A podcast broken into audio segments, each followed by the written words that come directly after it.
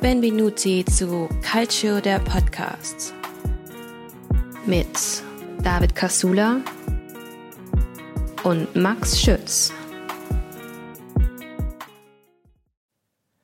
Buongiorno a tutti und benvenuti zu einer neuen Episode von Calcio der Podcast mit mir David Casula und Max Schütz. Buongiorno Max. Hier regnet es wie aus Eimern und bei dir wird Karneval gefeiert. Ich hoffe mit besserem Wetter. Ja, buonasera, mein Lieber. Ja, heute war geiles Wetter und ja, mit den Kids haben wir uns den kompletten ja, Rosenmontagszug gegeben. Sechs fucking Stunden, Leute. Ich bin, ich bin durch, aber ich nehme nichtsdestotrotz auf, Alter, weil ja, die, die Stunde hier aufnehmen, das wird nicht so lange dauern wie der Rosenmontagszug, hoffe ich doch. Nee, ich glaube nicht, dass wir sechs Stunden aufnehmen, auch wenn unsere Folgen immer sehr, sehr lang sind. Aber bei uns im Norden heißt das Fasching, aber hier wird es leider nicht mehr gefeiert. Ja, also ich glaube, das letzte Mal, dass ich Karneval gefeiert habe, da war ich, da war ich sechs Jahre alt. Ja, sagen wir es so, da wo ich ursprünglich herkomme aus München, da sagt man auch Fasching, aber ich bin ja mittlerweile hier, ja, sozialisiert in Köln, resozialisiert. Kölsche Jung. Ja, der Kölsche Jung, ja, mittlerweile, genau. Wunderbar. Ja, Max, wo auf jeden Fall die Sonne strahlt, das kann ich dir sagen, das äh, ist auf den Gesichtern aller Tifosi, die es mit den Top 5 in Italien halten, denn alle Favoriten bis auf Atalanta konnten an diesem Wochenende wichtige drei Punkte einfahren. Wir sprechen heute über den 23. Spieltag in der Serie A und blicken auf die Europapokalspiele der vergangenen Woche zurück, sowie auf die anstehenden Partien der italienischen Clubs in der UEFA Champions, Europa und Conference League. Andiamo. Dieser Spieltag äh, steht unter dem äh, Motto der alljährlichen Kampagne der Lega Serie A gegen Gewalt an Frauen un rosso alla violenza, also eine rote Karte gegen äh, oder für die Gewalt. Ähm, ja, zu diesem Zweck liefen die Spieler am vergangenen Wochenende mit einem roten Farbstrich auf der Wange auf. Äh, das soll eine Gesichtsverletzung symbolisieren und eben gerade auf die häusliche Gewalt gegen Frauen aufmerksam machen. Und äh, ich muss sagen, es ist eine der besseren Kampagnen der italienischen Liga, wenn man mal so dran denkt, äh, was es damals für ein Eklat gab bei der Antirassismus-Kampagne, wo frag mich nicht, warum die Liga auf die Idee gekommen ist, Affen auf die Poster zu drücken. Also äh, völlig den komplett falschesten Ansatz gewählt haben, den wir gleich dem ah. Thema Rassismus oh hätte machen Gott, können. Fettnäpfchen, ähm, ey. absolutes Fettnäpfchen. Oder auch äh, die Anti- äh, TV-Piraterie-Kampagne, wo äh, natürlich direkt der Backlash kam, wo gesagt wurde, das, was ihr für die Spiele verlangt an TV-Rechten und was wir hier für Abos zahlen müssen, steckt euch äh, diese Kampagne sonst wohin. Da muss man sagen, das ist noch eine der besseren Kampagnen der Serie A, wie sie umgesetzt wurde. Bei allen drei ist natürlich die Absicht die absolut richtige. Ähm, nichtsdestotrotz ähm, Finde ich immer ganz, ganz schön, dass um die Zeit des Jahres darauf aufmerksam gemacht wird.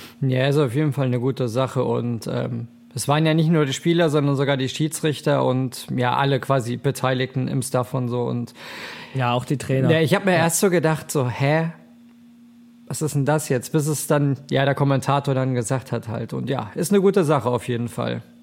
Und äh, wo wir gerade beim Thema Antidiskriminierung sind, ähm, du hast es vielleicht mitbekommen, ihr da draußen eventuell auch, der ehemalige Serie A-Spieler und tschechische Nationalspieler Jakub Jankto, der unter anderem für Udine, Ascoli und Sampdoria auflief, hat sein Coming Out gegeben, also hat sich äh, via Social Media geäußert und gesagt, dass er eben homosexuell ist und hat dafür viel Lob äh, für seinen Mut von europäischen Spitzenvereinen ebenfalls über Social Media erhalten. Ähm, und gerade eben in dieser Zeit wichtig, dass äh, Spieler das auch frei sozusagen äußern können. Das ist ja auch gerade in Italien ein schwieriges Thema, gerade bei Fußballfans äh, generell, also nicht nur bei uns, ähm, sondern äh, ja immer schwierig, gerade für Personen der Öffentlichkeit, ja, sich das einzugestehen, beziehungsweise der Öffentlichkeit preiszugeben. Dafür Hut ab an äh, Jankto und äh, natürlich schön, dass da so viel positives Feedback gekommen ist.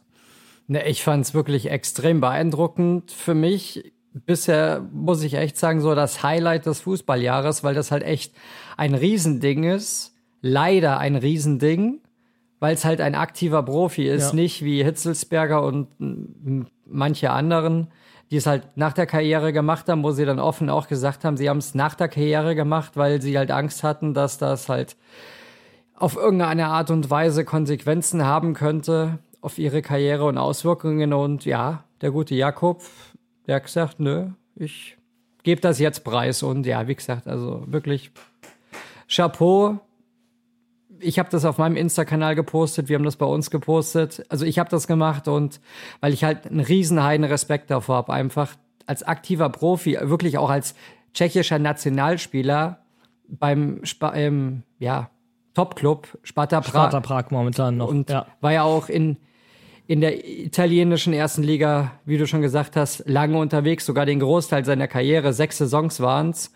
Dann war er in Spanien gespielt und in der tschechischen ersten Liga und ist halt noch, wie gesagt, Nationalspieler. Also jetzt nicht irgendwie einer, der in der dritten, vierten, fünften Liga rumdümpelt, den kein Mensch kennt. Gut, die breite Masse wird ihn jetzt auch nicht kennen, aber wenn man sich halt mit Fußball ein bisschen auskennt, dann hat man von dem schon mal irgendwie halt gehört und er ist halt, ja, präsent einfach auf dem, ja, Teller des Fußballs, weil, wie gesagt, aktiver Profi in der Top-Liga und ja, Finde ich echt klasse und ist hoffentlich eine Inspiration und ja, macht Mut anderen Spielern, denen es mit Sicherheit auch so geht, wo es keiner weiß.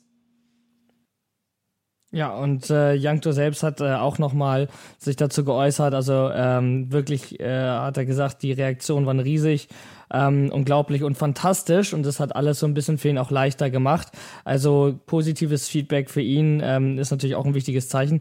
Und wie du auch selber gesagt hast, er ist der erste aktive Spieler eigentlich, der in Europas höchsten Ligen da sein Coming Out äh, gegeben hat.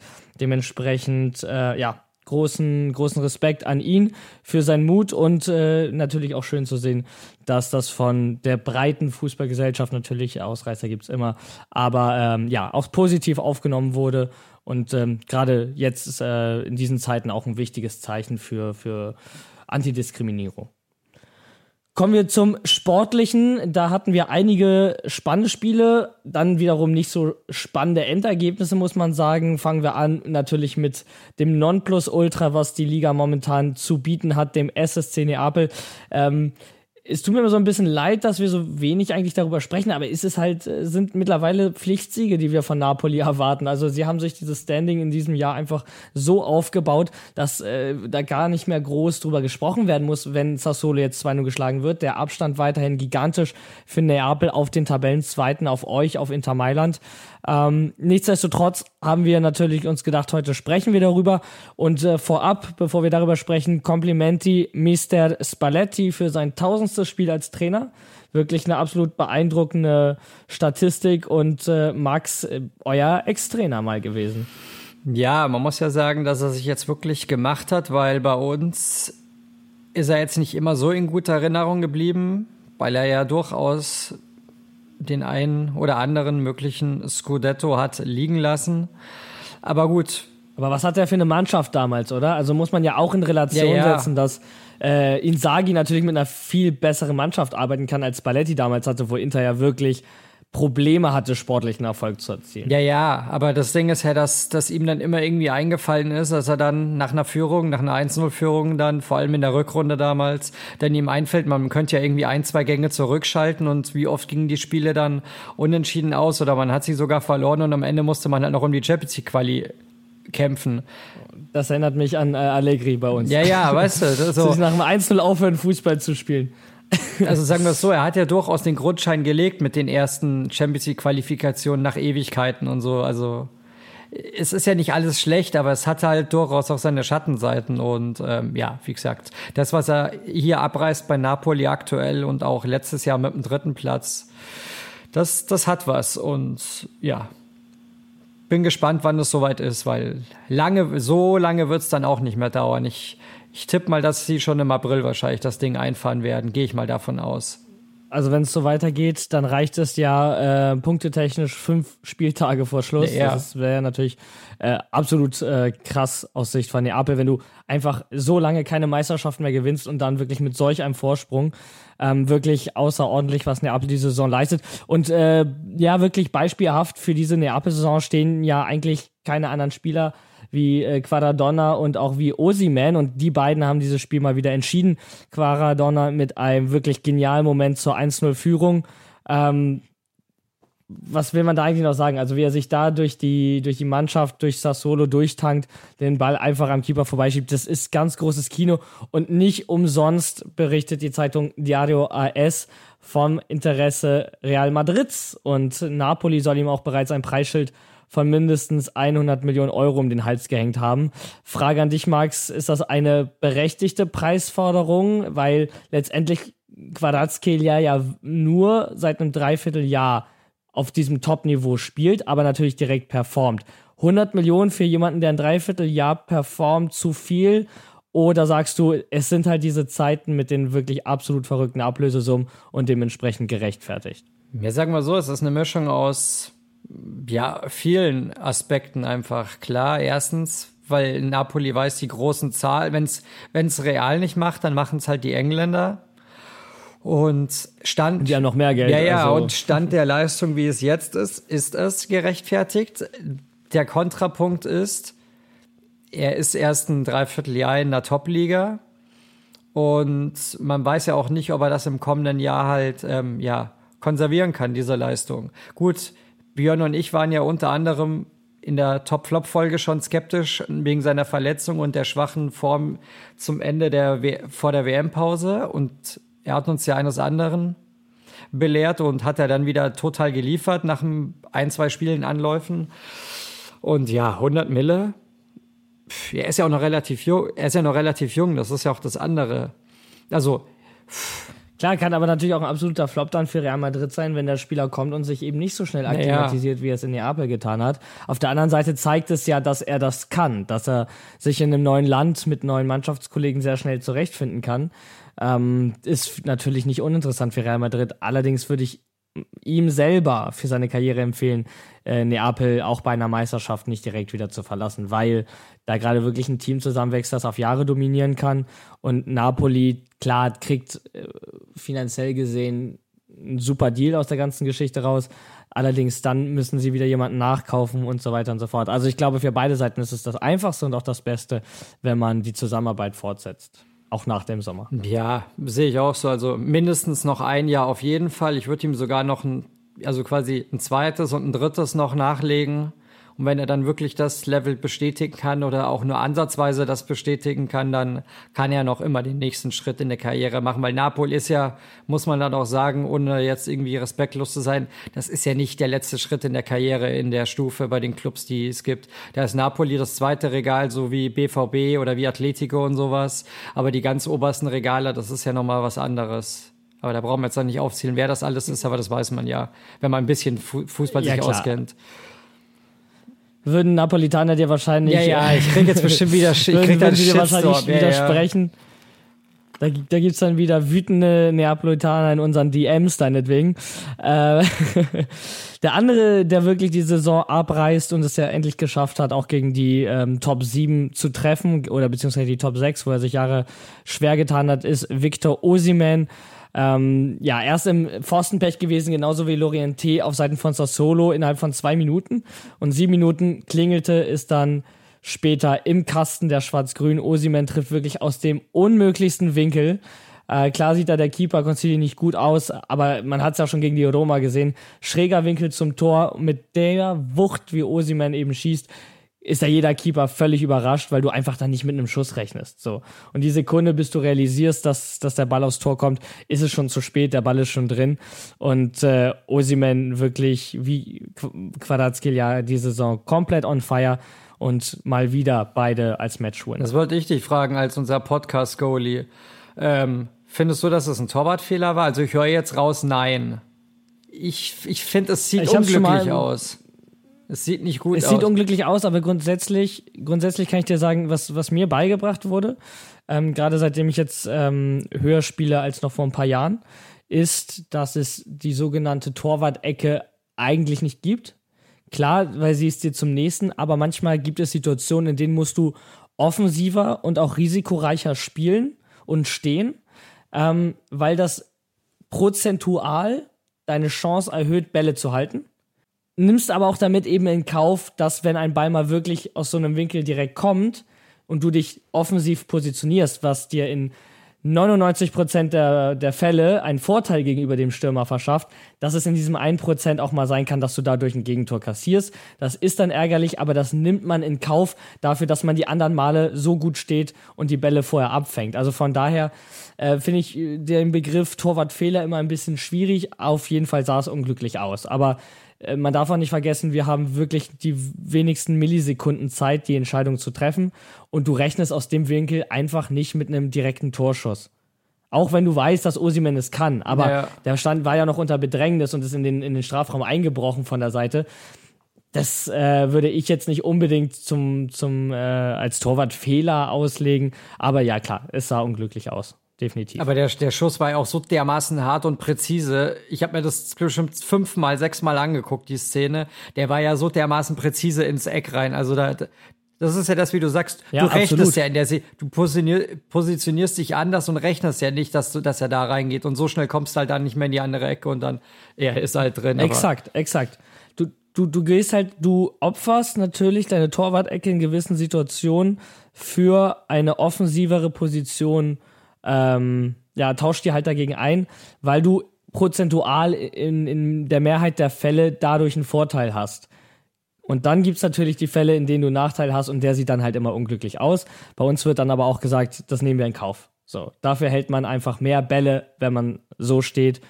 Und die Gegentore, die dadurch passieren, sind halt so selten, ähm, dass, dass wir sie in Kauf nehmen. So, es ist unmöglich, alles zu halten und alles richtig zu machen, gerade äh, wenn du nur wirklich ein paar Sekunden oder Millisekunden Zeit hast, so eine Entscheidung zu treffen.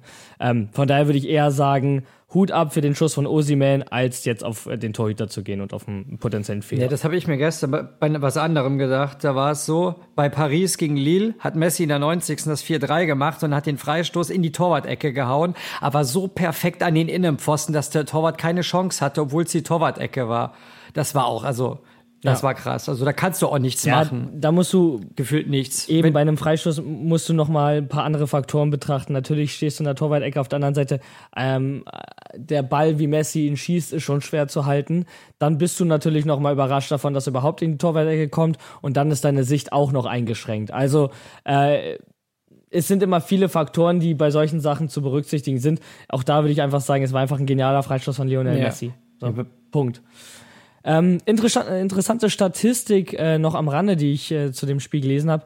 Ähm, Napoli ist innerhalb der Top 5 Ligen, ne, sprechen wir ja eigentlich immer von, äh, die durchschnittlich, äh, also die Mannschaft, die durchschnittlich am meisten Punkte pro Spiel in dieser Saison erzielt hat. Und zwar sind das 2,69 Punkte pro Spiel für den SSC Neapel. Dahinter sind Barcelona mit 2,68, also wirklich nur minimal weniger, aber äh, dennoch dahinter dann Paris Saint-Germain, Arsenal und Real Madrid mit noch weniger Punkten, aber wirklich, wenn uns einer vor der Saison gesagt hätte, dass Neapel nach einem Dreivierteljahr der Saison 15 Punkte Vorsprung haben wird, noch äh, in der Champions League vertreten ist im Achtelfinale ähm, und die beste Quote an Punkteausbeute in Europas Top 5 liegen hat, dann hätten wir das, glaube ich, nicht geglaubt. Also von daher wirklich Hut ab an den SSC Neapel ähm, für, für diese fantastische Leistung bisher. Und ich bin gespannt, wann und ob Neapel dann dieses Jahr den Scudetto holt. Ich gehe mal sehr stark davon aus. Ja, also sich drauf wetten lohnt sich mittlerweile nicht mehr. Es lohnt sich dagegen zu wetten wahrscheinlich mittlerweile extrem, aber die Quote ist wahrscheinlich besser als andersrum. Ja, ja. mit Sicherheit. Würde ich aber als Wettbüro, glaube ich, genauso auslegen, ja. weil ich glaube nicht, dass man Neapel noch da die Butter vom Brot klaut. Äh, alle Neapolitaner werden jetzt natürlich auf Holz klopfen, ähm, weil sie jetzt Angst haben, dass das jetzt alles beschreit. Aber ich glaube, die Mannschaft ist so im Flow. Spalletti hat die Jungs ähm, irgendwie abgeholt vor der Saison. Fantastisch. Und dementsprechend ist Neapel da auch schon der Konkurrenz enteilt. Sampdoria gehen nur gegen den FC Bologna, Max. Das Spiel haben wir uns entschieden, nehmen wir heute auch mit rein. Ähm, willst du einfach mal sagen, was an diesem Spiel, welche Szene in diesem Spiel so besonders war, dass wir gesagt haben, darüber wollen wir sprechen? Ich fand es halt extrem, weil es halt in der ähm, 68. einen Elfmeter gab. Für, also kurzum, Sampdoria spielt zu Hause gegen Bologna, liegt hinten. Und also zur Halbzeit in der 68. also relativ schon zum Ende gibt es einen Elfmeter für Sampdoria. Sabiri, der marokkanische ja, WM-Star, kann man schon fast sagen. Aber mit deutscher Abstimmung, durchaus interessant, ähm, macht den Ausgleich. Zwei Minuten später kriegen sie schon wieder einen Elfmeter, also keine Wiederholung, sondern einen anderen Elfmeter. Sabiri tritt wieder an, rechts unten, Skorupski hält. der hätte Sampdoria in zwei, in drei Minuten das Spiel gedreht. An sich schon dramatisch genug, weil zwei Punkte hätte man aufgeholt ans rettende Ufer zu Spezia. Was ist? In der 90. kriegen sie dann noch das 1 zu 2 reingesetzt von Orsolini mit einem absoluten Sonntagsschuss aus einem unmöglichen Winkel gefühlt. Und ja, da kann man sagen, ja. die hätten in, aber die hätten in zwei Minuten hätten sie das Spiel drehen können, hätten es vielleicht gewinnen können, hätten dann wieder einen Putsch zu Hause gehabt für die restlichen Spiele, hätten dann jetzt sind es neun oder acht Punkte, dann hätten sie, ich glaube, sechs Punkte hätten sie mit einem Sieg Rückstand dann nur noch gehabt auf La Spezia. Und jetzt sind es halt neun und äh, acht Punkte. Äh, acht Punkte. Acht, acht Punkte äh, Abstand genau. derzeit, genau. Ja. Mit, mit einem Unentschieden hätte, so schnell kann's ja, gehen. hätte man noch irgendwie sagen können, ist auch okay. Nein, und statt dass sie das Spiel in zwei Minuten drehen, äh, in drei Minuten drehen, nee, kriegen sie in der 90. noch das 1 zu 2 rein. Und ich habe mir dann nachgedacht, das war endgültig der emotionale und mentale Sargnagel für Sampdoria. Also spätestens jetzt einfach. Die haben jetzt nur das erste Spiel seit der WM-Pause danach gewonnen bei Sassuolo und seitdem zwei Unentschieden und den Rest alles verloren. Und spätestens jetzt bin ich der Meinung, das war's, weil, ja, sieben Spiele sieglos, zwei, zwei Unentschieden, das war's. Endgültig, spätestens jetzt. Glaubst du, dass Trainer Dejan Stankovic, also Ex-Interista, äh, witzigerweise ja auch gegen Ex-Interista Thiago Motta auf der anderen Seite, jetzt Trainer von Bologna gespielt, ähm, das Duell der beiden Ex-Interisti sozusagen. Glaubst du, dass Dejan Stankovic noch äh, die Saison auf der Bank von Sampdoria beendet oder dass er auf gar keinen wird? Fall, auf gar keinen Fall. Die werden den demnächst, wenn nicht sogar diese Woche, werden die den rausschmeißen. Ich meine, er ist die ärmste Sau, das haben wir schon lange gesagt. Björn und ich haben auch gesagt, wie kann er den Job annehmen? Er kann nur verlieren eigentlich bei denen. Und ähm, na gut, wenn er, wenn er sie ans rettende Ufer bringt, ist er der Held, ne? Also ja. darf man auch nicht vergessen. Also es ist der erste richtig große Job für ihn, äh, wenn ich mich richtig entsinne, als Trainer. Dementsprechend, wenn du da den, den Nichtabstieg schaffst, ähm, wie damals bei, bei Salernitana äh, auf der anderen Seite, ähm, was die noch am Ende abgerissen haben, dann bist du doch auf einmal der Held. Also ich kann schon verstehen, wo der Reiz lag, aber natürlich mit der Mannschaft hat es auch einen Grund, warum sie da unten stand. Ja, aber als er kam, ähm, da waren die ja schon ganz unten. Da hast du ja schon gesehen, dass da relativ viel fehlt, dass das zum Klassenerhalt reichen könnte. Und ich meine, er hat sich ja bisher nur in Serbien bewiesen, bei Roter Stern, ein paar Mal einen Titel geholt. Also durchaus, dass er kein schlechter Trainer ist, aber ich wüsste jetzt auch nicht, welcher Trainer bei, bei Sampdoria da irgendwie noch was retten will. Also da fehlt es vorne und hinten so dermaßen, dass ich nicht glaube, dass da noch irgendwas zu retten ist. Also spätestens jetzt ist da auch sind da auch, glaube ich, im Kopf die Lichter aus. Wenn du in zwei Minuten per Elfer ein Spiel drehen kannst und halt den Elfer verhaust und dann sogar noch das 1 zu 2, äh, weißt du, du legst eh schon am Boden und dann tritt quasi nochmal Bologna emotional an dir nochmal so in den Nacken hinten rein einfach mit, mit, dass sie, dass, ja. dass sie selbst diesen Punkt, der dir nichts bringt, selbst den klauen sie dir quasi noch einfach, weißt du? Und aber, aber, dafür, aber dafür steht es ja. Die Situation von Sampdoria ist ja genau eben diese, dass sie den späten Ausgleich noch bekommen, weil mental da einfach zu viel fehlt. Eine Mannschaft, die gestanden ist, die bringt dann auch so ein Ergebnis über die Zeit. Aber ein Team, das so anfällig ist, kassiert dann eben noch in der letzten Sekunde den Ausgleich. Wirklich äh, genialer Abschluss von Orsolini aus fünf Metern in den linken Winkel gezimmert. Aber man muss auch natürlich sagen, dass die Parade von äh, vom polnischen Schlussmann Skorupski beim Elfmeter fantastisch war. Es war eine Doppelparade. Also auch den Nachschuss hat er sich äh, stark reingeworfen und den pariert. Und äh, wenn wir über Ossolinis Traumtor sprechen, müssen wir natürlich auch darüber sprechen, dass 1-0 durch Roberto Soriano von äh, Bologna. Absolutes Traumtor von weit äh, her geschossen. Richtiger Strahl, unhaltbar für den Torhüter. Und interessant daran ist, dass äh, sein letztes ich Tor im genau März 2022 geschossen wurde. Ja, und, und rat mal gegen wen? Ja, ja. Richtig. Ich glaube 86, also 86 Spiele, Spiele, oder 66, ne? 66, ja. 66 Spiele später, also sein nächstes Tor und wieder gegen Sampdoria. Fast um dieselbe Jahreszeit. Also, äh, ja, das ist irgendwie so, das sind diese seltsamen Statistiken, die so manchmal im Fußball aufkommen. Frag mich nicht, äh, woher sie kommen. Ja. Aber es ist nun mal so. Wir gehen einmal in eine ganz kurze Pause, Max, und sprechen dann über die beiden Mailänder Clubs, die auch drei Punkte einfangen konnten. Das Duell Monster gegen Milan und die Partie Inter Mailand gegen Udinese. Werbung. Werbung Ende.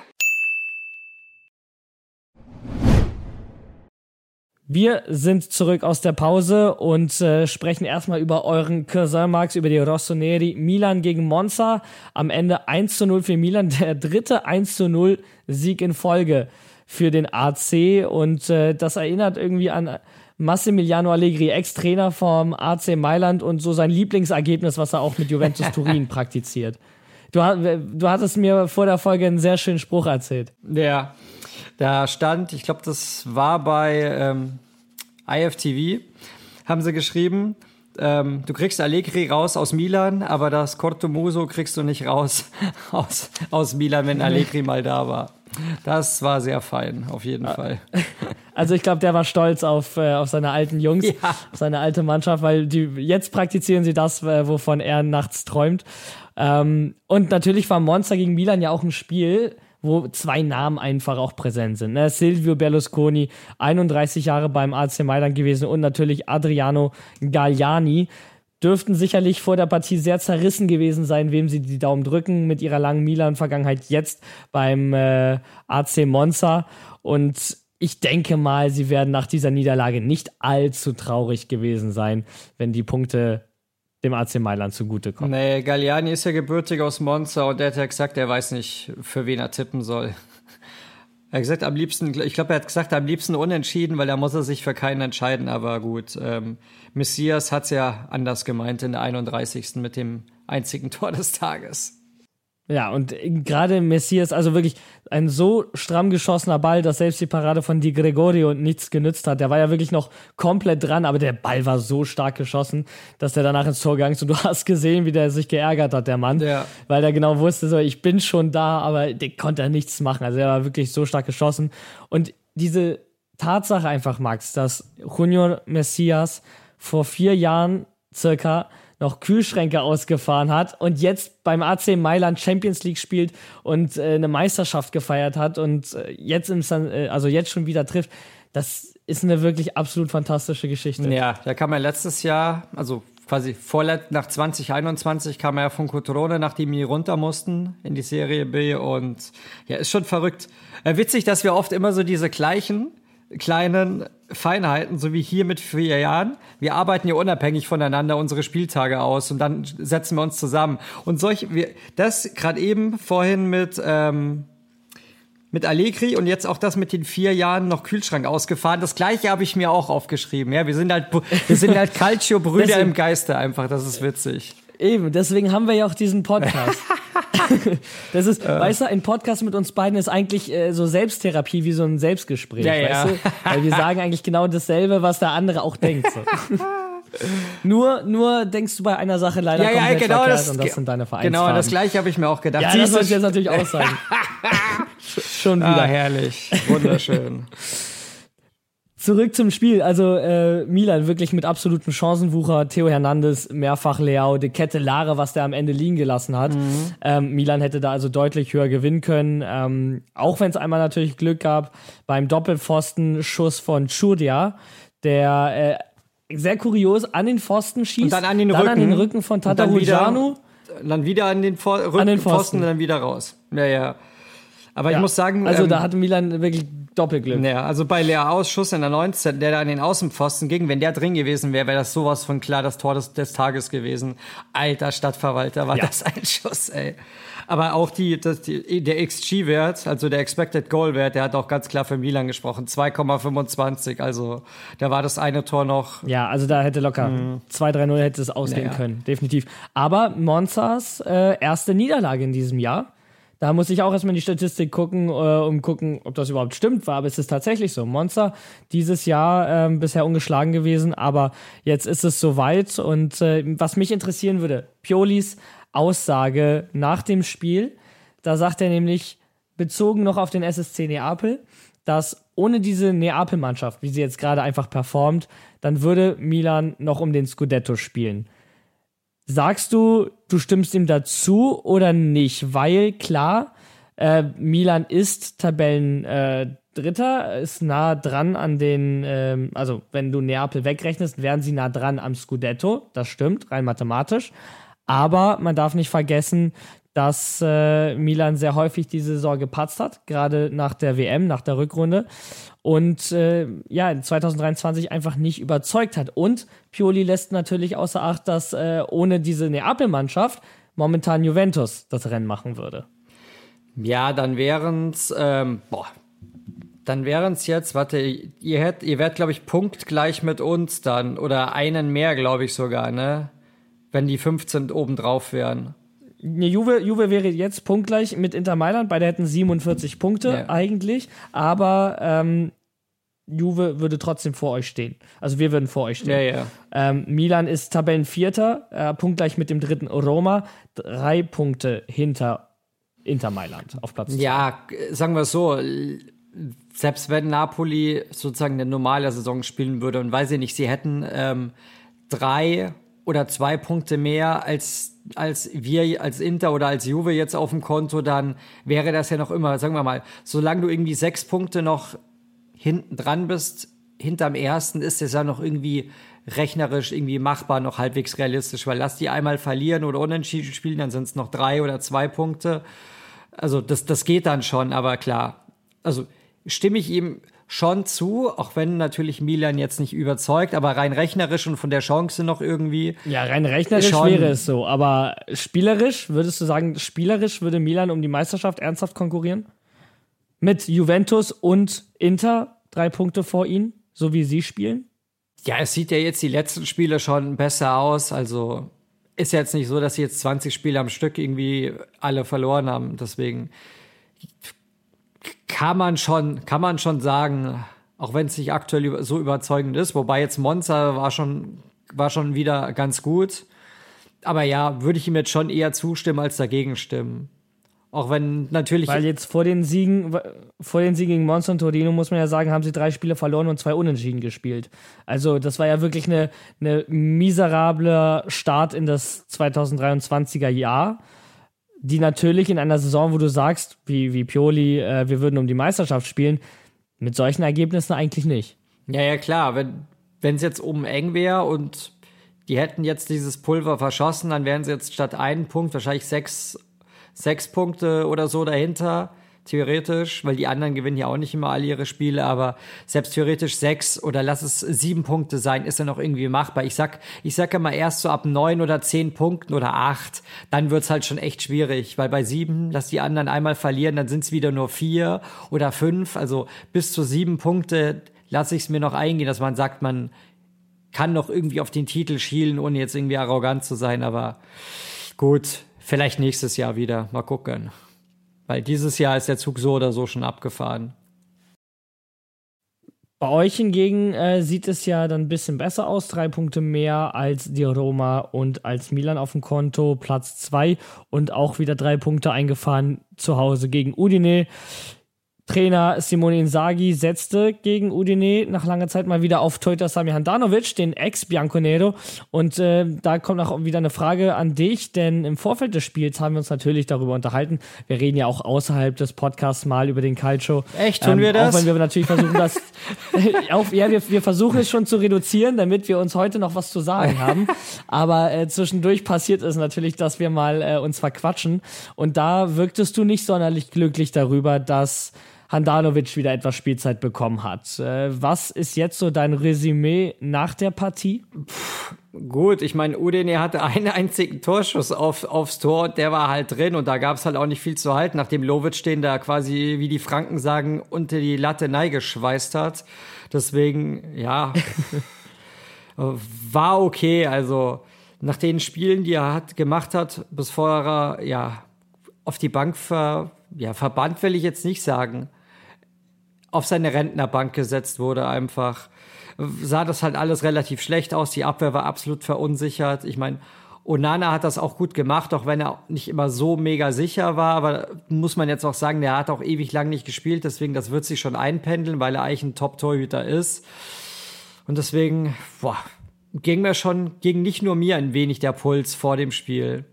Deswegen, vielleicht war es auch ein Gefallen dass er genau mal gegen seinen Ex-Club ein letztes Mal spielen durfte. Aber wenn man nicht weiß, ob er nach der Saison noch in der Serie A bleibt, bei uns wahrscheinlich nicht. Mit auslaufendem Vertrag. Die Gerüchte gehen rum, dass er vielleicht in die Serie B geht. Und da wird Udine ja nächstes Jahr definitiv nicht spielen. Deswegen, ja.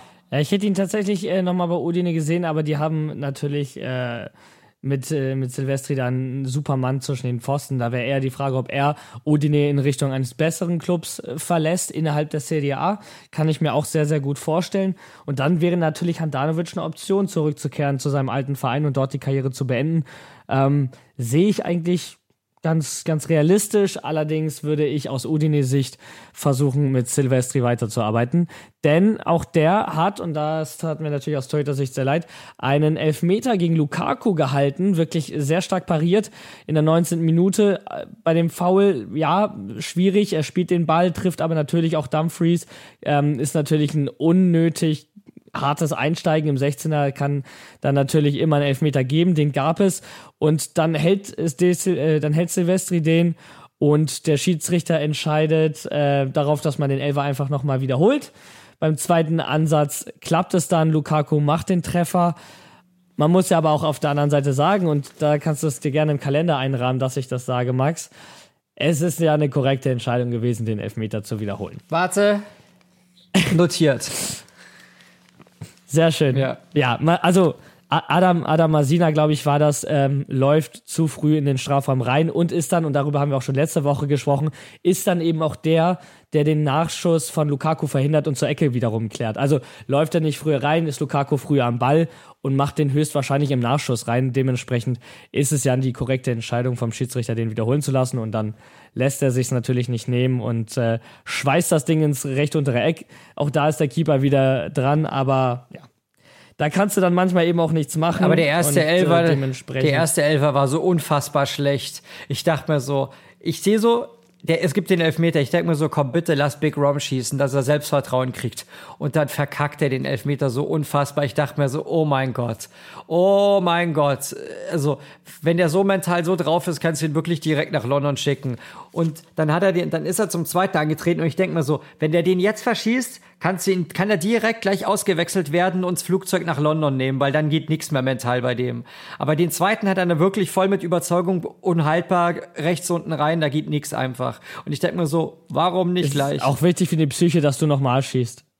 Definitiv. Also, äh, wenn, wenn er da sagt, ja, okay, gut, jetzt habe ich den verschossen, jetzt gebe ich ihn ab, ähm, wäre der größte Fehler. Also selbst in, in meiner Mannschaft, ähm, mein, mein äh, Teamkollege, der bei uns immer die Elfer schießt, hat äh, die letzten zwei verschossen und jetzt trotzdem vorletztes Wochenende, also vor zwei Wochen, ähm, hatten wir wieder einen Elfmeter und äh, er ist trotzdem angetreten, obwohl er die letzten zwei davor verschossen hat und hat den dann ganz klar eiskalt reingemacht. Und das ist halt einfach wichtig, dass du dir das Selbstvertrauen gerade bei Elfmetern wieder zurückholst. Weil es ist ja, man sagt es ja so schön, irgendwie ist es ja wie bei einem Autounfall, also in dem Fall bei einem leichten Autounfall, dass du schnellstmöglichst wieder hinter das Steuer gehst weil du sonst einfach eine zu große Angst entwickelst, jemals wieder Auto zu fahren. Und ja. dasselbe kannst du, glaube ich, beim Elfmeter auch äh, so oder so anwenden, dass wenn du danach aufhörst, Elfer zu schießen, dann kommst du mental auch nie wieder in die Performance, die du mal hattest. Dementsprechend wichtig, dass du einfach genauso weitermachst, weil ein Elfer verschießen gehört nun mal dazu. Wir Torhüter haben eine 20-prozentige Chance, glaube ich, einen Elfer zu halten. Ähm, passiert. Zwei von zehn halten wir im Durchschnitt, also der Stürmer ist halt immer im, im Vorteil, aber wenn wir einen halten, dann ist es halt besonders, dann machst du halt den zweiten. Ja, aber das Spiel war halt eigentlich relativ gefühlt ja, unspektakulär, weil Udine hat's halt relativ ordentlich einfach gemacht. Die haben halt offensiv nichts investiert, außer einmal, wo wir halt dann quasi ausgekontert wurden beim Ausgleich, kurz vor der Pause. Da war ja rechts alles frei, deswegen hat ja auch Lofritsch dann gefühlt kein Problem gehabt und hat ihn dann unter, unter das Dach genagelt. Ja, und da hat sich halt ewig hingezogen. Angezogen. Wobei man aber auch sagen muss, grundsätzlich ging aber keine größere Gefahr von Udine nee, aus. Nö, also das, es gab nö, mal nö, den, das nicht. Ähm, vier, gegen, vier gegen zwei Konter. Ganz interessant, ja, da war äh, Inter hatte eine Chance, Jayco schießt, Silvestri hält, Konter, äh, Udine äh, ist vier gegen zwei Mann bei euch und dann ein absolut schwacher Abschluss von äh, Success. Witzig, wie das englische Wort äh, Success Erfolg, war das ja wirklich ein absoluter Misserfolg. Also wie er den getroffen hat, wirklich komplette Katastrophe. Und dann kontert ihr wiederum aus der Situation ähm, und schießt das 2 zu 1. Also wilde zwei, drei Minuten, glaube ich, die das waren. Nicht mal, das ähm, waren, ein, das waren eineinhalb Minuten. Udine Ja, und ihr Treffen. Das waren eineinhalb Minuten. anderthalb Minuten. Nicht- also, also- beide hätten in der Ja, Zeit ja. treffen können. Das war absolut verrückt. Wahnsinn. Wie gesagt, wie du sagst, absolute verrückte Szene. Das war komplett ungeschnitten einfach. Selbst in den Highlights. Ich habe mir gestern nochmal einfach so aus Lust nochmal die Highlights angeguckt. Selbst da ist die Szene ungeschnitten drin einfach. Also das ist nie in den Highlights eigentlich. Die ist komplett ungeschnitten. Der Angriff mit die- der, äh, ver- vergeigt den fast hundertprozentigen oder 80-prozentigen. Der Konter mit Success, Success verkackt, kein Success. Und dann der Konter über Dumfries und dann, ja, schön ausgespielt und dann Mikitarian mit einem supergeilen Sch- Außenrissschuss und ja, 2-1. Also Ach, verrückt. ich liebe diesen Podcast der schlechten Wortspiele. ja. Ja, das kennen wir. Also wer, wer uns ein bisschen schon länger verfolgt, der weiß das. Also äh, wir können nicht viel, aber schlechte Wortspiele können Ja, wir ja. immer. Und dann gab's ja noch kurz vor Ende, in der 88. den Konter, wo Lauti hätte eigentlich auf Hackern ablegen können, theoretisch, und lupft den halt so dermaßen drüber, so einen hundertprozentigen. Und dann eine Minute später Hat mich an die WM erinnert. und dann gleiche Szene nochmal über von D'Ambrosio, langer Ball auf die Marco, äh, nicht die Marco, auf ähm, Martinez. Weißt du, und dann unter, unter Druck vom Verteidiger, dann haut er den da halt so dermaßen rein zum 3-1 und der Entscheidung. Ja, ich, dann mit seinem sehr arroganten Jubel, da dachte ich mir auch so, wirklich, weißt du, was mein Gedanke in dem Moment war? Also er stellt sich dann ja für die Kurve Ja, ja. Äh, so provokant hin von wegen, ich kann's ja doch. Ähm, da ist mir nur ein Gedanke ist mir im Kopf durchge durchgegangen. We- Weißt du, welcher das war? Ah, Sowas wird's bei uns nicht geben. Es würde sich bei uns keiner so provokant vor die eigenen Fans stellen. So und das ist halt so eine Mentalitätssache. Und ich glaube, ich find's total unsympathisch. Ich find euch total unsympathisch, weißt du, ich bin Juventino. Aber das ist letztendlich eine krasse Mentalität. Dieses, ja, in dem Fall muss man so sagen, so, so ein bisschen Arschloch sein, ist halt so jemand, der auch wirklich mit voller Überzeugung so einen Ball dann eben auch nimmt und den in die Maschen schweißt. Also es ist letztendlich auch eine Qualität eines Spielers, ob man sie sympathisch findet oder nicht, aber sportlich ist es eine Qualität vielleicht. Es ist selbe ja zum Beispiel mit einem Slatan Ibrahimovic. Also da es liegt ja auch eine Welt zwischen Sympathie und fußballerischem Können. Aber das ist nun mal so. Also solche Spieler brauchst du nun mal manchmal und Inter profitiert natürlich von einem, einem Spieler wie, wie Lautaro Martinez. der, der strotzt halt vor, vor absolutem ja, Selbstbewusstsein. Ballert seit der WM bei uns alles nieder, was gerade irgendwie noch steht. Sein 90. Tor für uns gemacht in dem Spiel und ist Weltmeister, bekommt jetzt Nachwuchs in der Familie und alles und äh, ja, also die, bei dem, bei dem läuft's halt einfach und ja. Hat er ein, Ich finde gerade schön, dass du die Brücke schlägst, Max. ja, Ähm, denn unsere, wir können ja, haben wir ja schon mal über Social Media angekündigt, wir können es jetzt auch nochmal kurz sagen. Ähm, die Folge stand heute ja so ein bisschen auf der Kippe, Ja, ne? ich- weil ich wollt's- so lange dauert es auch nicht mehr, bis du fa nochmal Vater Nee, wirst. ich wollt's, ich wollt's jetzt zwar nicht jetzt gerade anschlagen, aber ich hätte es irgendwann in der Folge noch angeworfen. Ja, es war heute knapp, ob wir überhaupt aufnehmen, weil es durchaus äh, davor stand, dass die Frau vielleicht in ihren Wehen schon liegt und ja, aber hat sich dann doch noch mal gelegt, aber wir können jetzt schon mal sagen, dass es vielleicht für ein paar Wochen mit mir vielleicht die letzte Folge war und dann der gute Björn, der zu Gast war, dann für mich einspringt, weil ich dann halt im, mit drei Kindern dann im Wochenbett halt dann bin in der Zeit. Ich werde zwar meinen Beitrag für die Folge bringen irgendwie, ich gucke dann mal, dass ich irgendwie meinen Senf dazu gebe, den man dann mit reinschneidet in die Folge, aber so komplett Klar, live wie da du Zeit bin ich dann findest. nicht. Also ich, dafür hat ja jeder Verständnis. Also Aber mal gucken, also auf 9. März ist der Kleine ausgerechnet, der Bela. Witzigerweise ist das das Gründungsdatum von Inter. Witzig, weißt du? Der 9. März. Und meine Frau hat schon wenn es der Tag wird, ja, ja, meine dann, Frau hat schon gesagt, da freust auf, du dich ja schon noch Tag kommt er auf gar keinen Fall auf die Welt. Sehr sympathische Frau, Max, wirklich. War fantastisch. Nein, also äh, genau, das war ein großes Zittern heute äh, auf so vielen Ebenen für dich, glaube Ja, ich. ja. Ähm, aber äh, soweit ist ja erstmal äh, wieder alles bisschen Ruhe eingekehrt. Genau. Aber klar, kann jeden Moment losgehen, theoretisch auch jetzt während der Folge. Ja. Aber ich glaube, die 20 Minuten kriegen wir noch rum, ohne dass du zum dritten Mal Vater wirst. Verschrei's nicht. Ähm, ansonsten, ansonsten, ich klopf auf Holz für dich. Danach mach, was du willst. Ähm, ein Spiel wolltest du gerne noch besprechen, ja. ähm, was dein Schwiegervater natürlich besonders freut, denn wie wir zu Anfang angekündigt haben, haben alle italienischen Top-Teams gepunktet. Bis auf eins Atalanta Bergamo verliert doch überraschend mit 2 zu 1 zu Hause gegen Lecce, die so ein bisschen der Favoritenschreck werden, so langsam. Ja, aber hallo, ey, das ist ja der Wahnsinn, weißt du? Die gewinnen bei Atalanta. Ich meine, gut, wir haben auch bei Atalanta gewonnen, aber ich glaube, in der Saison hat das bisher noch keiner davor geschafft. Und du musst halt auch Atalanta erstmal schlagen. Das ist ja das. Und ja, Bergamo, die haben ja schon ordentlich in der Saison den anderen Teams hier die, die Punkte abgeknöpft. Das ist schon echt extrem. Weißt du, die haben gegen Napoli haben sie einen Unentschieden geholt. Gegen Bergamo haben sie sogar zweimal 2 zu 1 gewonnen. Gegen Lazio haben sie gewonnen. Gegen Milan ein Unentschieden gegen die Roma ein Unentschieden und gegen uns am ersten Spieltag auch nur, weißt du, in der 95. noch durch Dumfries am ersten Spieltag das 1 zu 2 gekriegt, sonst hätte wäre das auch ein Unentschieden gewesen. Und selbst gegen Juve waren die Spiele knapp mit ähm, 1 zu 0 verloren, bei der Roma 2 zu 1 knapp verloren. Also die können schon absolut mithalten und deswegen bin ich auch schon lange der Meinung, und mein Schwiegervater hat mir extra geschrieben in WhatsApp, bevor ich ihm geschrieben habe und gratuliert habe zu dem Spiel, hat er mir geschrieben, boah, Lecce, boah, die sind krass drauf.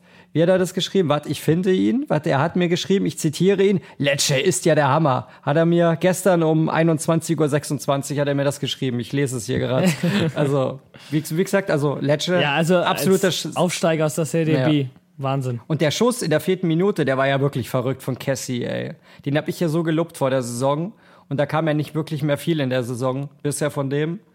Und der hat ja wirklich aus über 30 Metern hat der ins, ins rechte untere Eck den Ball so reingehauen. Das war ja echt krass. Also ich dachte mir so, ist das jetzt ein Torwartfehler oder nicht? Ja, nee, eigentlich nicht, weil, irgendwie nicht, weil der war so platziert ins lange Eck und ja.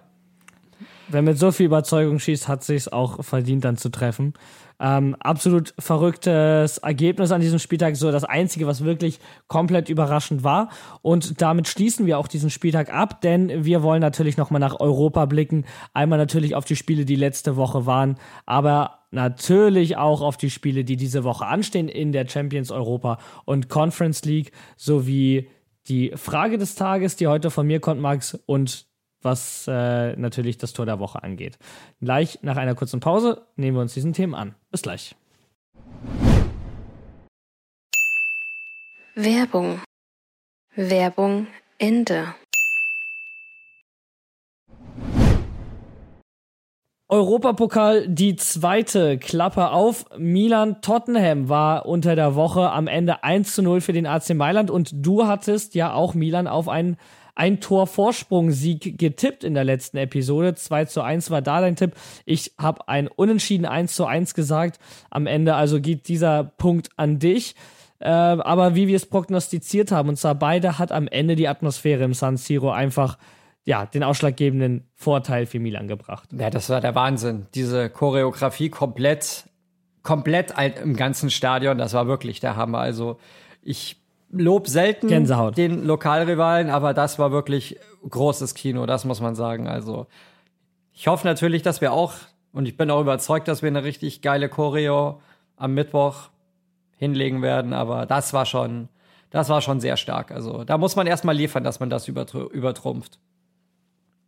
Deine Freunde äh, vom Interclub sind ja auch, glaube ich, in Mailand, ja. ähm, wenn ich mich ja. Richtig erinnere. Sind dann, einige, äh, sind einige das da. wird auf jeden Fall auch Spannend. Ähm, ja, und dann sind wir eigentlich schon eigentlich bei dem Spiel Inter gegen Porto und dass man an Porto in der Champions League scheitern kann, Max, davon kann, kann ich, können wir äh, ein Lied singen bei Juventus. Äh, ein Gegner, den man definitiv nicht unterschätzen sollte, weil sonst ist das Champions League Abenteuer auch ganz schnell äh, vorbei. Aber natürlich geht jetzt haushoher Favorit in die Partie.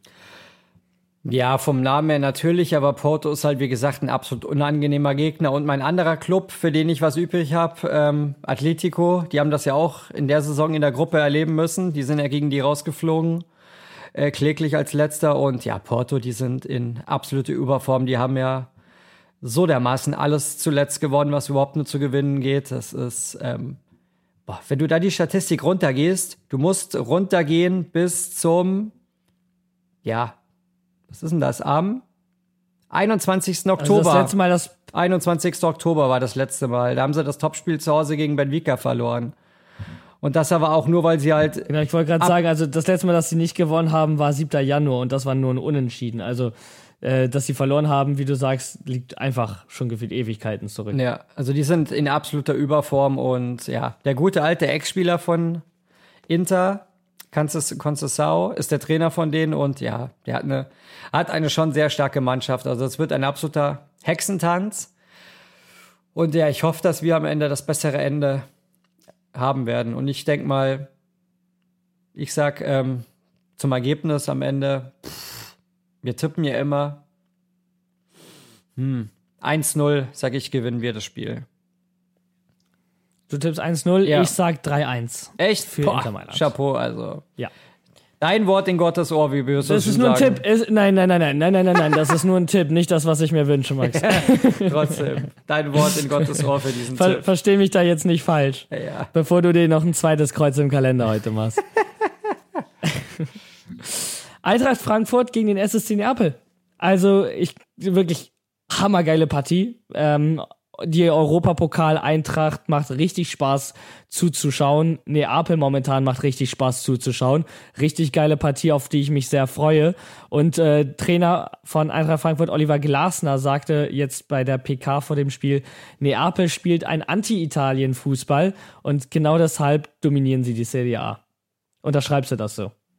Ja, Anti-italienischer Fußball und deswegen ist das der Schlüssel zum Erfolg in Italien. naja, das Thema mit dem Catenaccio und die wenigen Tore in der Liga, darüber reißen wir jede Woche gefühlt unsere Witze. Also auf das alte Klischee vielleicht ja, aber das alte Klischee ist ja nicht mehr, wie wir wissen, wenn wir unsere Tore angucken. Deswegen, ja, Absolut, aber Neapel spielt natürlich Ja, ja. unfassbar offensiv, was äh, fast mehr an Premier League erinnert als äh, an andere europäische Top-Ligen.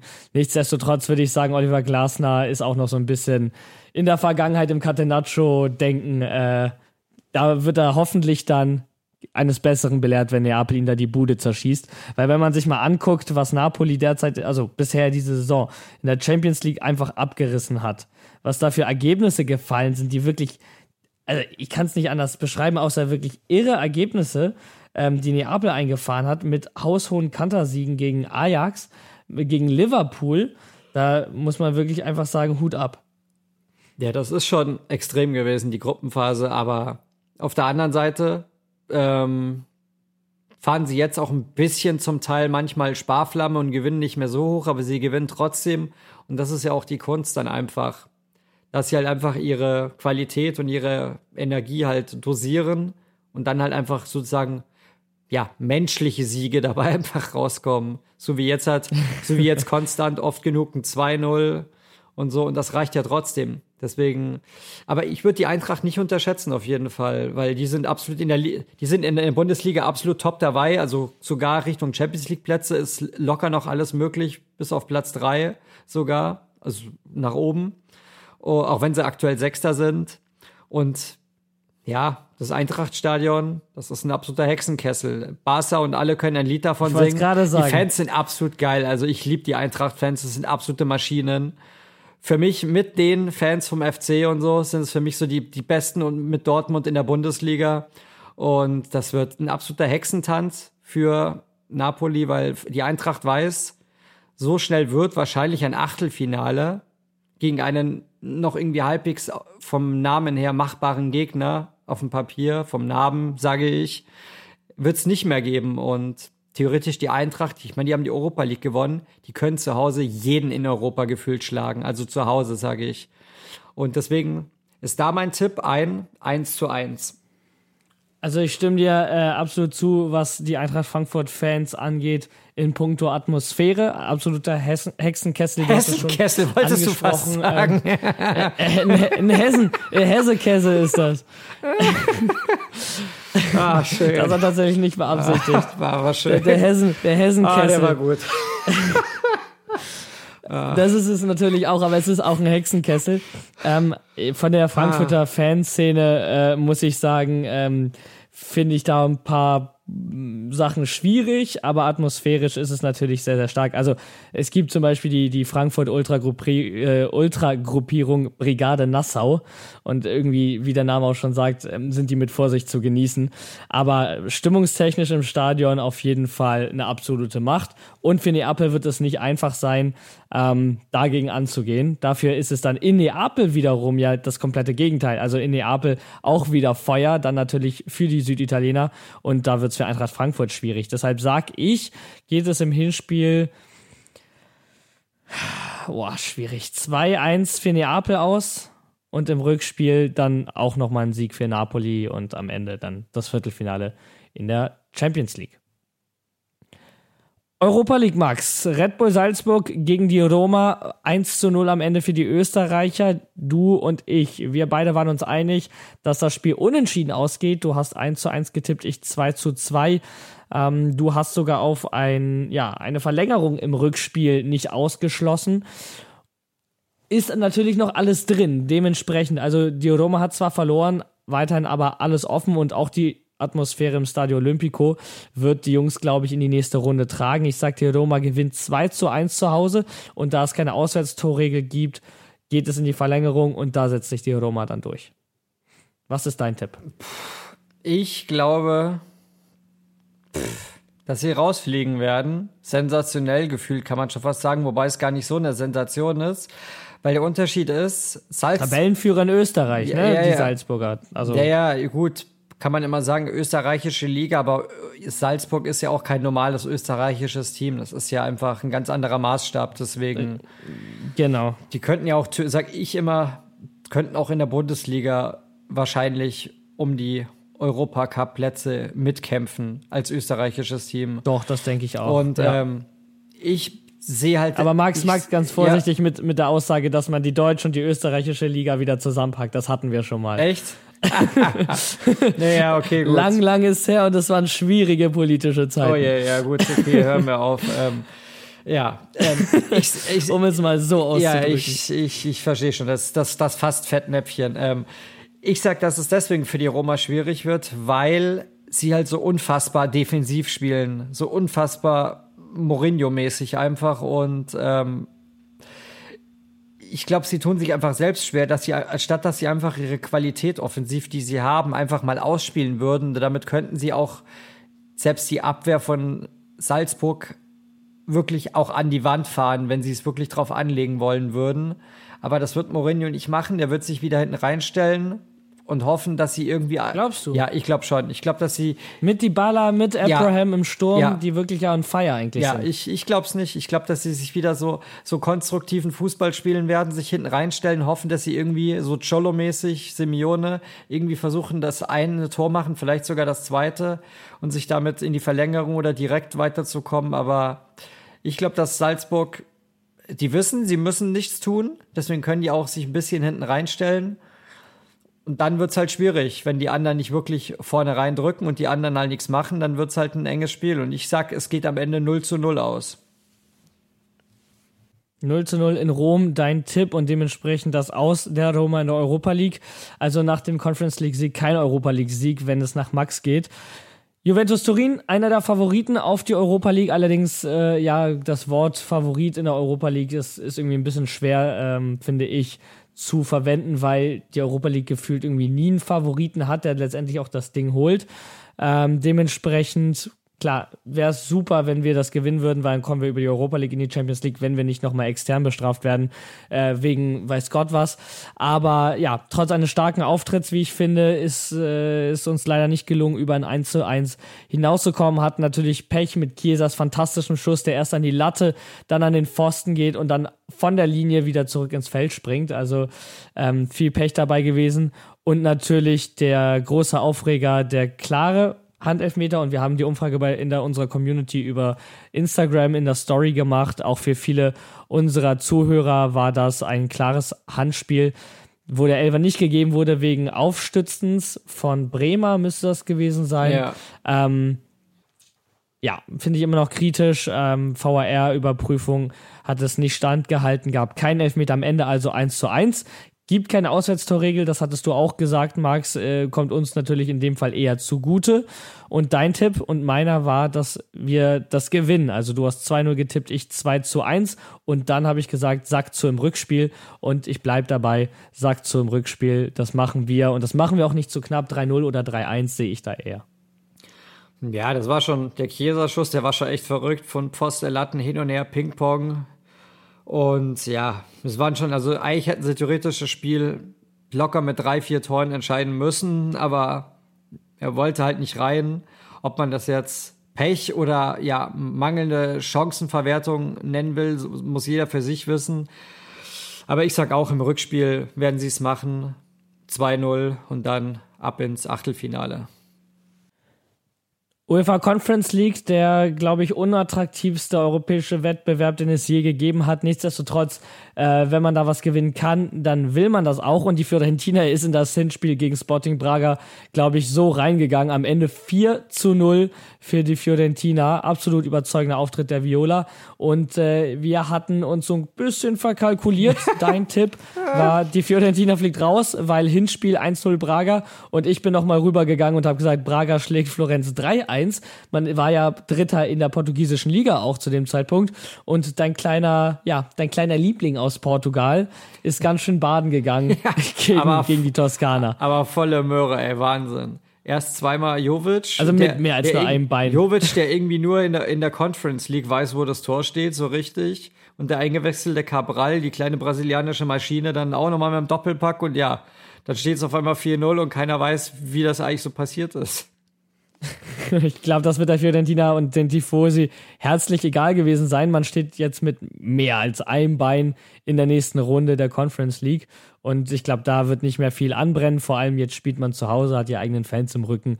Ähm, das wird ein gemütliches Ding. Ich traue sogar der Fiorentina zu, dass man es knapp verliert. 2-1 oder so, ähm, einfach weil man sich ein bisschen sicher ist jetzt nach dem Ergebnis. Letztendlich brennt da aber nichts an und Florenz kommt eine Runde weiter. Sollten sie es nicht tun, Max weiß ich auf jeden Fall, worüber wir nächste Woche sprechen müssen. Also, wenn das passiert, dann äh, weiß ich auch nicht mehr. Also, oh ja, jetzt nehme ich Wetten entgegen. Nee, nee, nee. Was machst du dann? Wenn, ich, wenn, ich wenn Braga das aufholt, was passiert dann? Sag es jetzt live für alle Zuhörer. Machen wir, machen wir eine Wette draus. Ich weiß es nicht. Keine Ahnung. Dann schießt du ein Foto von dir in irgendetwas äh, mit, mit Juventus Turin. Also gehe ich in Kölner Zoo und ziehe ein Zebra-T-Shirt an. nee, also. Lass dich durchgehen, okay. wenn du dazu Forza Juve schreibst auf Social Media. ich, ich, flüst, ich flüstere es irgendjemanden ins Ohr und der fragt mich dann verwirrt, was ich da sage. Und dann, davon möchte ich erst recht ein Video haben. nee, also bei aller das Liebe, geht, wenn, das wenn das passiert wird, also vor allem, die haben ja auswärts gewonnen, weißt du, die haben nicht Braga, also dass die Braga überhaupt mit 4-0 schlagen, ist schon absolut verrückt. Und dann aber noch bei, aber dann noch in Braga, weißt du, also, weiß ich nicht, also, keine Ahnung, was die da geraucht haben. Aber es war anscheinend das Richtige, sonst hätten sie nicht so hoch gewonnen. Und auch Lazio Rom ist so ein bisschen zurück in der Erfolgsspur. Jetzt am Wochenende hatte man äh, ebenfalls äh, drei Punkte einfahren können und gegen Cluj zu Hause 1 zu 0 gewonnen. Mein Tipp vor der Partie war ein 2 zu 0 Sieg und ein Unentschieden im Rückspiel. Deiner war ein 1 zu 1 und danach, ähm, ja, eine Heimniederlage, dass sie rausfliegen. Ich glaube, jetzt kann man so ein bisschen safer sagen, Lazio wird sich gegen Cluj durchsetzen. Ich bleibe also auch bei meinem Tipp aus, dem, aus der vergangenen Folge, dass es am Ende mit einem Sieg und einem Unentschieden reichen wird für, für Lazio. Ich bleibe noch immer dabei, dass sie zumindest in die Verlängerung müssen. Deswegen sage ich, Klusch gewinnt zu Hause 2-1 nach 90 Minuten und dann in der, Ver ah, und dann in der Verlängerung. Mh, hm, komm, ich, ich tippe heute heiß. Sage ich, da macht's Klusch verrückt. Da Weise. Ob jetzt im Elfmeter, ob jetzt im Elfmeterschießen, muss ich mich jetzt auf Verlängerung oder Elfmeterschießen festlegen? Ich sage im Elfmeterschießen, komm, ich tippe heiß, Alter. Ich werde wahrscheinlich, ich werde es wahrscheinlich voll vergeigen, Alter. Und die hauen die mit 3-0 auswärts weg. Aber ich sag, Klusch kommt im Elferschießen weiter. Wenn Klusch im Elferschießen weiterkommt und die Fiorentina noch gegen Braga was verspielt, Max, dann schicke ich den Kasten, Kastenbier nach, nach Köln runter. Okay, die also, Wette gilt. Nicht, nicht, weil ich es feiere, sondern weil das einfach so ein irrer Tipp wäre. Okay. die Wette gilt. Also dann, dann, dann musst du meinen nächsten, musst du meinen nächsten Lottoschein auf jeden Fall auswählen Okay. oder meinen nächsten Tipico. Okay. So, dann haben wir die europäischen Spiele schon mal durchgetippt. Ich bin gespannt, äh, wo wir richtig liegen, wo wir uns vertun werden, aber ich bin eigentlich ganz ähm, ja, positiv gestimmt, dass die italienischen Teams in der Mehrzahl in die nächsten Runden einziehen werden in Europa. Also wir werden noch ein bisschen weiter schauen und ein bisschen weiter drüber reden können, eventuell auch eben bis zum Finale und natürlich im besten Fall auch über einen Titelgewinn eines italienischen Teams in Europa. Max, wir haben aber natürlich unsere Abschlussrubrik einmal das Tor des Tages und die Frage der Woche. Und ich würde dich eigentlich direkt bitten, was ist bei dir dein Tor des Spieltages? Für mich ist das das dramatische, genickbrechende 2 zu 1 gegen Sampdoria von Orsolini von Bologna. Dieser verrückte Schuss aus dem verrückten Winkel in den Winkel. Schönes Wortspiel. Wirklich ein sehr schönes Tor. Ich habe äh, auch drüber nachgedacht, diesen Treffer zu nehmen. Dachte mir am Ende so, okay, sch- schon ein schönes Tor, aber halt aus fünf Metern. Und deswegen habe ich mich entschieden für die 1 zu 0 Führung von äh, Bologna gegen Sampdoria. Also dasselbe Spiel. Und zwar der Weitschuss von Roberto Soriano, den er wirklich so perfekt trifft. Richtiger Strahl, unhaltbar für den Keeper. Wir hatten drüber gesprochen und deswegen sage ich, gehe ich mit Soriano ins Duell, was die Community entscheidet für über das Tor des Tages. Interessant, weil ich glaube, das gab, also ich bin mir relativ sicher, dass es das in der Saison noch nicht gab, dass wir beide in einem Spiel, also vom gleichen Team, die Tore nehmen, aber zwei verschiedene. Das gab's noch nicht. Also da, da bin ich mir zu 99,9% sicher, dass wir quasi das gleiche Team nehmen, das gleiche Spiel, aber verschiedene Tore. Witzig, also. Ich glaube, die, die Lektion, die wir daraus lernen, ist, dass wenn Bologna trifft, dann halt nur mit richtig geilen Buden. Ja, relativ ehrlich. Also. So, deine Frage des Tages. Max. Ich bin gespannt. Yes, genau. Bist du bereit? Ich bin so bereit wie bei Günther Jauch auf seinem Stuhl. Also lass mich schwitzen. Hervorragend. Ähm, dann sage ich, ist es so vom Schwierigkeitsgrad weder 100 Euro Frage noch eine Million Frage. Ich würde jetzt sagen, Was kriegt man dafür? Ein das Scudetto? wäre so eine Ja, anders kriegt ihr ihn ja nicht. Ja. Äh, ich würde sagen, das oh, ist schön, ich wusste 200.000 genau, dass du das sagst, deswegen habe ich das jetzt gesagt. Ich wusste ganz genau, dass du das sagst. Ah, ich kenne dich zu gut einfach. Aber Du weißt, womit du mich kriegst. Ja.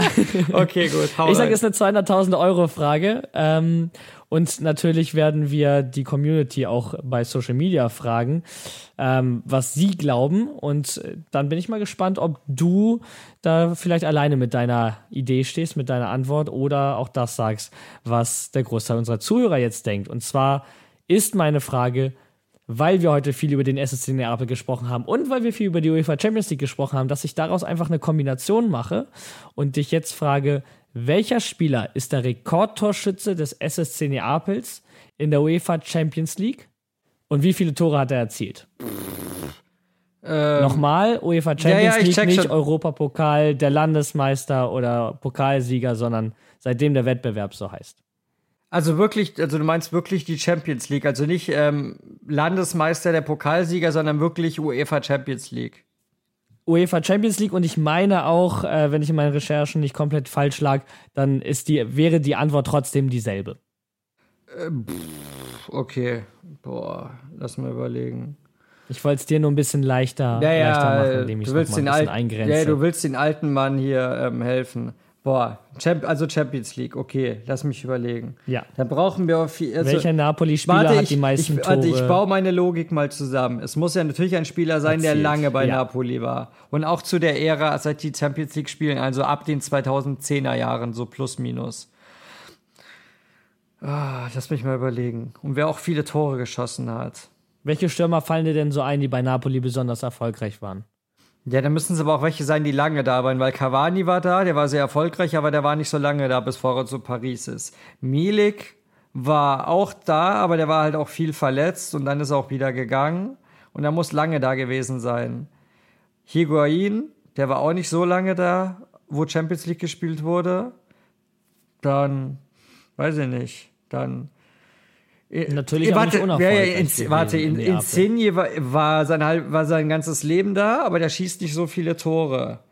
aber der, der wird bestimmt, also der ist bestimmt, ich, da wette ich drauf, der ist garantiert unter den Top 3, auf jeden Fall. Dann gibt es eigentlich auch nicht mehr so viel. Sondern da gibt, äh, Hamschick war noch lang da, aber der, der hat da auch nicht so viel Champions League gespielt. Wobei doch, aber der hat nicht so viele Tore geschossen, das weiß ich. Also bei Hamschick kann ich dir sagen, dass er mitunter die meisten Spiele in der Champions League für den SSC Neapel hat. Ja, das habe ich mir gedacht. Der gehört aber da wirklich bestimmt, zur alten aber bestimmt Garde. nicht viele Tore. Dann, warte. Ah, warte, ich glaube, ich weiß es. Es kann, es kann, es kann nur einer sein. Es kann nur einer sein. Der gute Mann, der jetzt Und? in der Türkei spielt, Dries Mertens. Das kann nur, es kann nur er sein. Es gäbe keine Logik, wie es nicht. Der hat bestimmt um die 30, äh, 30, 35 Spiele und hat bestimmt mindestens 10 Aufwärtstore zwischen, weiß ich nicht, zwischen, lass mich mal tippen, zwischen 12 und 18 oder so oder 20. Und irgendwie auf Platz, ich schätze, ich schätze mal, auf Platz zwei wird wahrscheinlich Insigne sein, weil der hat gefühlt alle Spiele immer gemacht und auch viele Tore. Ich sag mal, Insigne ist auf Platz zwei oder drei mit, ich sag, Insigne ist auf zwei mit neun oder zehn Toren und Mertens ist mit zwölf bis 18 irgendwo so dazwischen. Oder muss ich mich auf genau eine Tormenge vor auflegen, oder? Komm, ich sag, ich sag, Na, also ich, ich würde ja schon fragen, wie viele Tore hat er erzielt, aber das frage ich dich nur bei Dries Mertens. Okay. Bei Mertens sag ich Das zwischen du nicht bei 12 und Insigne 18, dann sag ich. Ja, und wie, und wie viele Spiele muss ich auch sagen, oder wie? Oder ist das so die Bonusfrage? Nein, nein, das musst du nicht sagen. Das, das werde ich dir äh, schenken.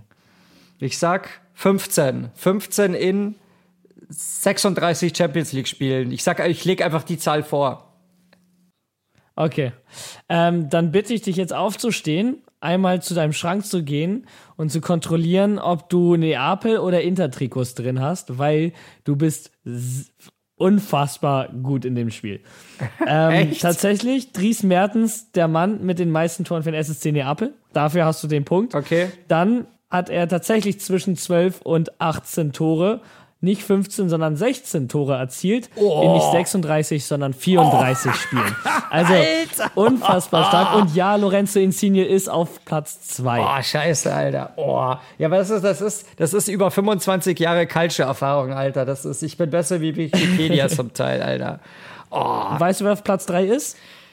Ar Arkadio Schmilik. Echt? Tatsächlich, mit sieben Toren. Okay. Also, es sind alles nicht viele Champions League-Tore, ne? Wenn man Naja. sich mal anguckt, irgendwie was ein Del Piero, ein Trezeguet, ein Shevchenko, ähm, ein, ein Ronaldo und so weiter geschossen haben, dann sind das ja vergleichbar lächerliche Zahlen. Aber äh, Neapel, wie du gesagt hast, eben erst seit den 2010er Jahren in der Champions League erfolgreich dabei. Ähm, interessanterweise, Gonzalo Higuain ist auf Platz 9. Den hätte ich auch höher eingestuft. Der hat tatsächlich nur viermal in fünf Spielen getroffen. Also gar nicht so viel. Dafür war in Italien ja richtig, richtig stark. Und jetzt habe ich noch einen kleinen Fun-Fact für dich. Und zwar der große Diego Armando Maradona traf lediglich zweimal für den SSC Neapel in der Champions League. Damals halt noch im Europapokal der Landesmeister. Ja, den haben sie ja, glaube ich, auch nur, da war es ja auch wirklich so, dass du nur diesen Wettbewerb spielst, wenn du den meist, wenn du den Titel holst. Und das war ja dann nach, Genau, es waren viel kleiner. ja, auch. ja, dann war es, wann waren das? 90 wurden sie Meister. Oder? Oder was? Doch, Zuletzt. genau. Zuletzt Ja, ja. in den ja, Genau. Anfang 90ern. Ja, ja, genau. Und dann quasi in der Saison danach halt einmal, wo sie dann dabei waren. Deswegen, ja. Ja, ja, stimmt. Also den, Aber interessante Statistik, weil eigentlich, also vom, vom Bauchgefühl hätte man irgendwie alles ein bisschen höher getippt. Ja, ja, aber das hat ja auch damit zu tun, dass es ja früher in der Liga auch einfach war, dass du nur da teilgenommen hast, wenn du auch den Titel dann auch gewonnen hast. Und deswegen, ja, war, ist ja auch nicht so, dass dann, wenn einer Vierter wird und jetzt immer dabei ist, dass du dann da noch die Quoten ausbauen kannst, so wie Napoli letztes Jahr als Dritter dann dabei ist. Und ja, aber krass, dass ich da so nah dran war. Das war jetzt einfach mal so grob geschätzt einfach. Aber wenn man halt, we- weißt du, Sehr, sehr gut ja, ja, aber wenn du also halt, wenn du halt wirklich seit 25 Jahren einfach dabei wirst und dann mal kurz in dich gehst und überlegst, wer wie lange dabei war und was für Platzierungen die Mannschaften plus minus in dem Wettbewerb gehabt haben, dann ja, Napoli hat ja auch wirklich einen krassen Weg von der ersten in die dritte Liga runter mit hier Finanzchaos 2004 und dann in die zweite wieder hoch und von der zweiten in die erste und erst ab den 2010ern ging es wieder dann auch so nach oben, dass du sagen kannst, dass man sie zu den Top-Teams zählen kann. Deswegen, ja, Mal gucken, wer von der jetzigen Mannschaft da so dabei bleiben wird, um da vielleicht ein bisschen oben an dem Podest kratzen zu können, an den Top 3 zumindest. Wird spannend zu sehen sein. Neapel kann jetzt auf jeden Fall den Anfang machen mit einer Meisterschaft in Italien und vielleicht einem Viertelfinaleinzug ja. in der UEFA Champions League gegen Eintracht Frankfurt. Ich glaube, das ist wirklich die spannendste Partie in der Champions League ähm, aus italienischer Sicht, wenn man da so ein bisschen neutral drauf gucken möchte. Dementsprechend, ich bin heiß auf das Spiel, Max. Ich bin heiß auf die Woche und auch auf unsere nächste Folge dann in sieben Tagen. Ich bedanke mich bei dir. Ich bedanke mich wie immer bei den Zuhörern, dass ihr uns beiden Laberköpfen jetzt über einer Stunde wieder zugehört habt. Hoffe, ihr hattet Spaß mit der Episode und äh, folgt uns auf Spotify, auf Apple Podcast, überall, wo es Podcasts gibt. Folgt uns auf Instagram unter Culture der Podcast. Darüber freuen wir uns immer sehr. Lasst gerne eine positive Bewertung da. Und äh, dann übergebe ich die letzten Worte an meinen Kollegen Max und sage Arrivederci, alla prossima. Ciao, ciao. Mir hat die Folge auf jeden Fall auch wieder unfassbar viel Spaß gemacht. Witzig, wie wir immer wieder feststellen, dass wir da immer die gleichen Fun Facts einfach uns aufschreiben, ohne uns abzusprechen. Aber gut, wie wir schon gesagt haben, Culture Brüder im Geiste, gleiche Streifen, auch andere Farben. Aber gut, so ist das halt. Und ja, ich danke auch den Zuhörern. Ich hoffe, ihr hattet auch viel Spaß. Wir hören uns dann hoffentlich nächste Woche, wenn der Kleine noch nicht da ist. Ansonsten bis bald. Ciao, ciao.